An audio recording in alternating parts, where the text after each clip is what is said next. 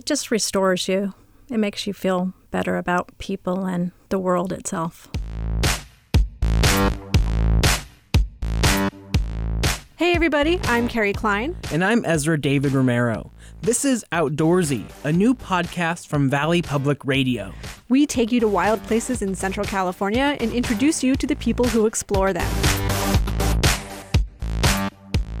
In our last episode, we took you to this mountain oasis called Mineral King in Sequoia National Park. This time, we go 100 miles north of there to a place called Mono Hot Springs. It's a cluster of hot pools and baths in a mountain valley just next to a fork in the San Joaquin River. It's tucked away in the Sierra south of Mammoth Lakes and Yosemite, and it's about halfway from the valley to the east side. Like Mineral King, it's at the end of a long, winding road. To get there from Fresno, you drive up Highway 168 east, past places like Shaver Lake and China Peak Ski Resort. Before you reach Huntington Lake, you turn onto Kaiser Pass Road, which quickly turns into a one lane mountain road. At some points, it's worse than the road to Mineral King. It's narrow and bumpy, and at a few points, the side of the road drops off literally in a cliff. We don't recommend driving it at night. Also, because it's really pretty.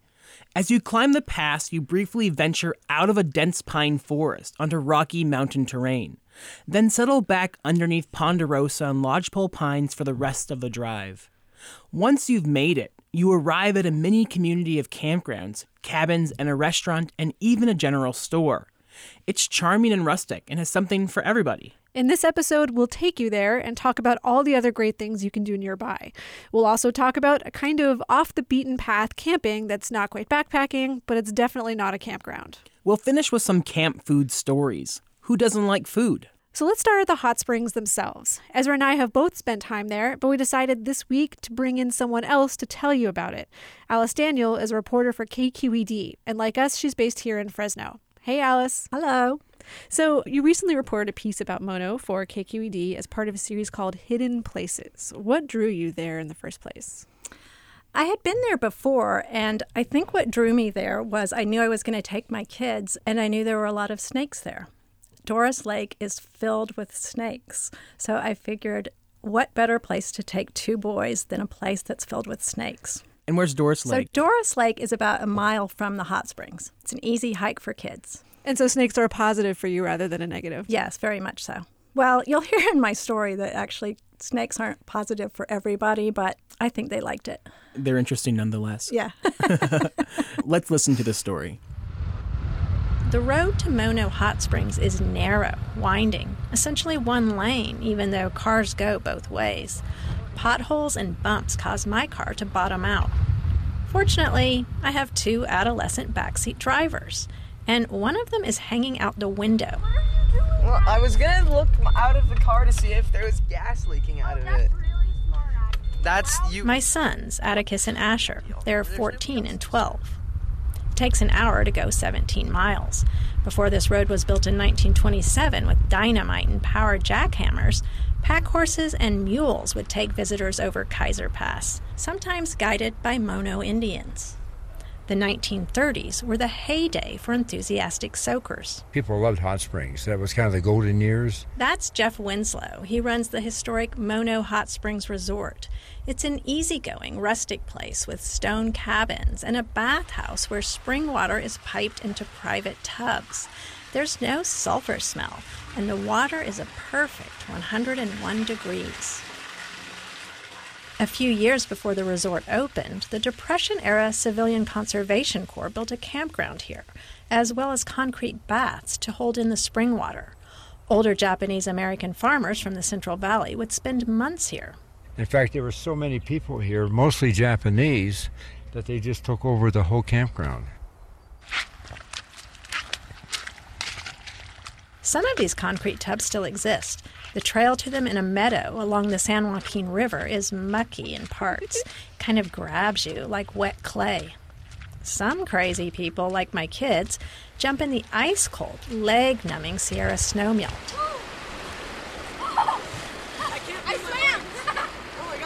Before hightailing it up the riverbank to plunge in a hot pool. Well, not to me. It feels pretty good, although the water's really dark and kind of slimy. But there's more to this area than soaking. Rugged wilderness all around, alpine lakes framed by steep granite cliffs. One of them, Doris Lake, is a great swimming spot, but we've been told this place is slithering with snakes. I don't think I'll get all the way in. Why? I can't see the bottom and it's filled with snakes. I can.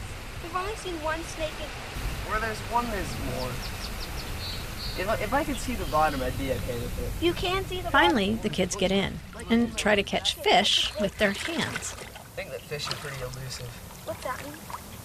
hard to catch. No fish in hand, we head back for one last dip in one of the natural mineral pools. For the California Report, I'm Alice Daniel in Mono Hot Springs.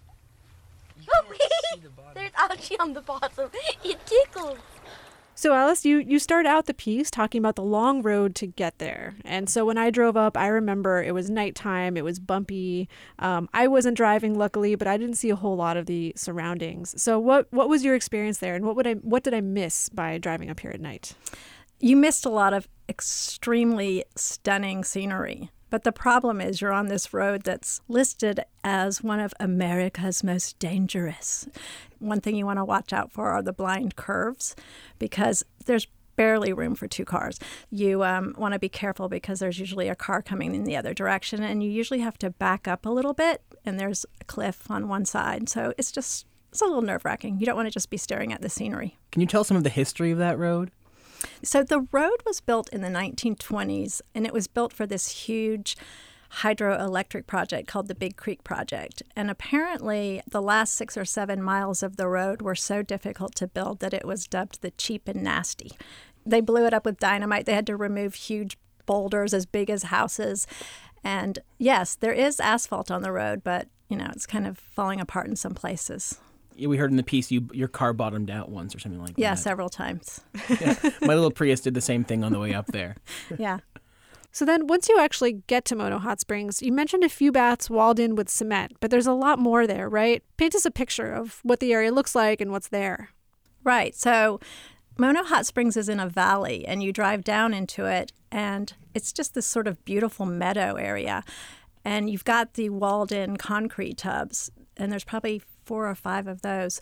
But there's also some very natural hot springs all around the valley. So you kind of just have to walk and explore, and you can find them. Some are more hidden than others. But they're lovely little gems because you're just sitting there in the middle of this pool of hot water, and oftentimes you're the only one there. Yeah, and then of course getting to the springs itself is a little bit of an adventure too. There's it's that, pretty that- funny that the mucky the mucky dirt well i'm thinking about walking to the hot springs it's almost like quicksand sometimes when you're walking through all that muck. And um, it's kind of funny when i was walking along i noticed there would be just like one sole flip-flop on the trail like somebody just couldn't quite get it out and one of my kids actually got one of his flip-flops stuck in the muck but i made him go back and dig it out because it just seems disgusting to leave a flip-flop in the middle of this wilderness Yeah, and of course you were here with your kids. I mean, I think a lot of folks find bringing children along into the wilderness difficult or at least intimidating. Is it always easy for you to find spots your whole family can enjoy? What I find is that adults think of going outdoors as a destination and they think of hikes as something you have to finish. But with kids, they're just in the moment. So if you take them on a hike, just make sure they can stop and climb boulders and play in creeks because they don't care about the end result. They're not on a hike to get to the top, they're on a hike because they want to see what's going on around them. And then, of course, there's where to stay. There's this whole resort area. There are cabins, campgrounds, lots of campsites up and down Kaiser Pass Road. Where did you stay when you were there, and what was your experience? So we stayed at Mono Hot Springs in one of the cabins, and the cabins are very rustic. The one we stayed in was just one room with a light bulb hanging from the ceiling. They have fire pits outside if they don't have kitchens inside. Some of them do have kitchens. So you can cook outside. We ate one night in the restaurant, and the restaurant is kind of famous for having interesting food like corned buffalo and buffalo ribs and elk burgers. So kind of hearty, rustic food. But we didn't eat any of that because we're vegetarian. There are also, if you don't want to just do the outdoor hot springs and you want more privacy, you can go to the bathhouse at the resort where they have individual rooms with tubs in them. So you can take a bath in an individual room. And they also have an outdoor spa. So that's nice. And the water's cleaner. Did you guys do that? We did. We did everything. Did everything. We soaked a lot. Sounds awesome. Yeah, it was awesome. Right. And so I feel like we should mention we've talked a lot about the drawbacks to this place the dangerous road, the muck, the snakes. But this place is really so much more than that, right? You know, it's just such a stunningly beautiful place that it's it's not negative at all. Those are just kind of funny things that happen and sort of make you appreciate the effort it takes to get there. You get into the hot springs and it is just I think it's just heavenly. It's such a beautiful place and it just restores you. It makes you feel better about people and the world itself. Yeah, when I went up there, it seemed like up there everyone came together. Everyone's happy up there. Yeah, people mm-hmm. people share a hot spring together. They don't know each other, Right. and you're kind of forced to talk to people. Was that your experience? Exactly. Yes. Yes. You do have to talk to people. If you're sitting in the hot springs with them, you feel kind of funny if you didn't say hello. They're very tight quarters. They're some of them are very small. and so do you have any advice for someone who's going there for the first time, what they should aim to do or see or experience to have the best time? You know, I think a person going to Mono Hot Springs doesn't need advice because all you have to do is sit in one of those delightful tubs or natural hot springs and you've made it. You're there. All right. Well, thanks, Alice. Thanks, Alice. You're welcome. Thank you for having me.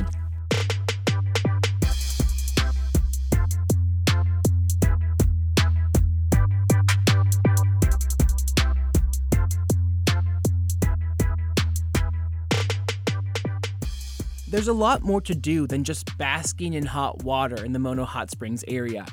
When I went up there this summer, I went kayaking on Edison Lake near the Pacific Crest Trail. In this past September, my friends and I hiked to Doris Lake, just like Alice did, and we stayed at a gorgeous campsite on a bend in the river. My friends and I also camped, but we stayed off the grid. That's called dispersed camping. To find out more about this way to camp, I want you to meet Jeff Green. By day, he runs media inquiries for Riverside County in Southern California, but his true passion is the outdoors. He writes about his escapades on a blog called Green Adventures.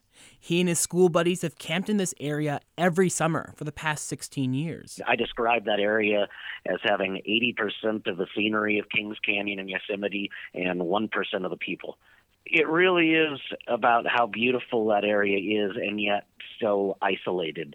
The the little one lane road that you got to drive on for an hour to get back there really keeps crowds down.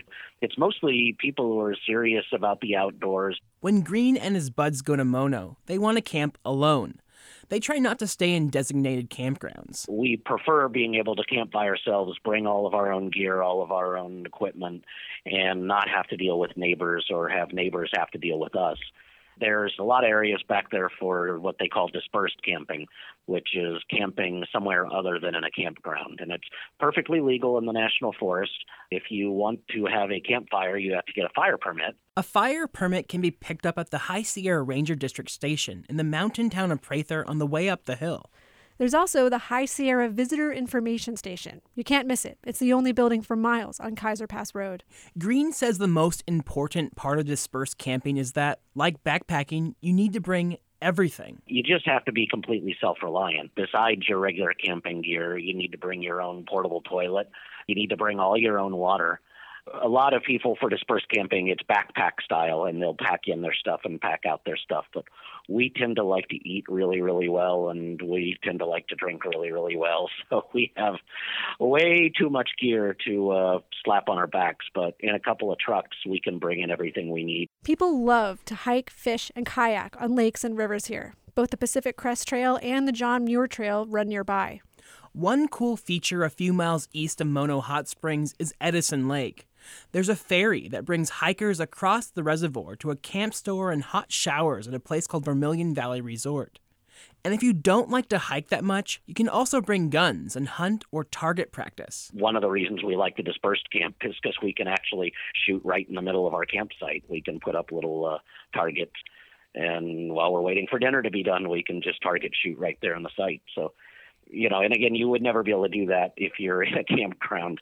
Uh, camp hosts get a little agitated when you try to do something like that. there. totally.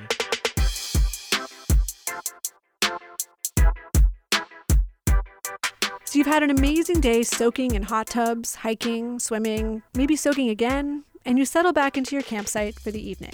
Your campfire's roaring. Check. Drinking a cold beer. Check. Now, what do you eat? Being out of the kitchen scares a lot of people, but camp cooking doesn't have to be difficult. Or terrifying. For me, I like to take prepackaged foods like ramen or macaroni and cheese and add tons of fresh veggies to them. I don't like that. I like to bring tons of snacks. I like to have sandwiches and chips for lunch and some heartier meals like homemade chili, baked potatoes, or steaks for dinner. Things that you can cook on the open fire. But you hear from us all the time. So, what about you? We put out a call on Facebook for camp cooking and got back some great tips and pointers. Here's Molly in Fresno. Recently, I went to Tasmania, and along with the three prepackaged meals that I purchased, I brought along a cheese, some bread, a small plastic baggie of jam, and a sausage that was hard enough to sustain um, not being refrigerated. At the end of day three, I was more thankful to have a broiled grilled cheese sandwich than I had been at any other point in the trip, just based on the fact that those flavors reminded me of home in a foreign place. And here's Jill from Wisconsin. If you're doing a long trip, go out on a one overnight or two night shakedown trip and try eating it on the trail. Um, my appetite changes so much on the trail, and normal things that I would eat are disgusting. Um, the things that I do want to eat are different. In fact, I just tried eating my favorite backpacking meal out of the context of backpacking, and it's not that good. so try it on the trail.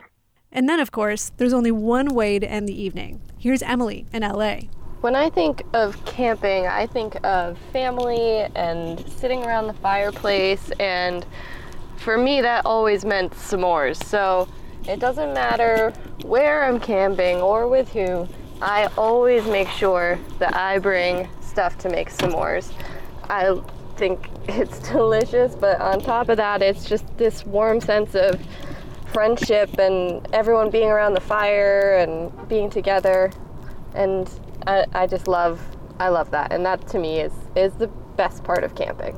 Check out our website for a favorite recipe from me and Ezra. Like what you've heard? Want to get your story on our show? Follow Valley Public Radio on Facebook and keep an eye out for posts about Outdoorsy. We're also on Twitter and Instagram. Our username is OutdoorsYPod for both. And that's today's show. Our editor is Joe Moore, and we had engineering help from Don Weaver. Our music is by Kevin MacLeod and Bensound. Stay tuned for future shows when we visit other wild places and interview the people who love them. For Outdoorsy, I'm Kerry Klein. And I'm Ezra David Romero. Thanks for listening. See ya. Bye.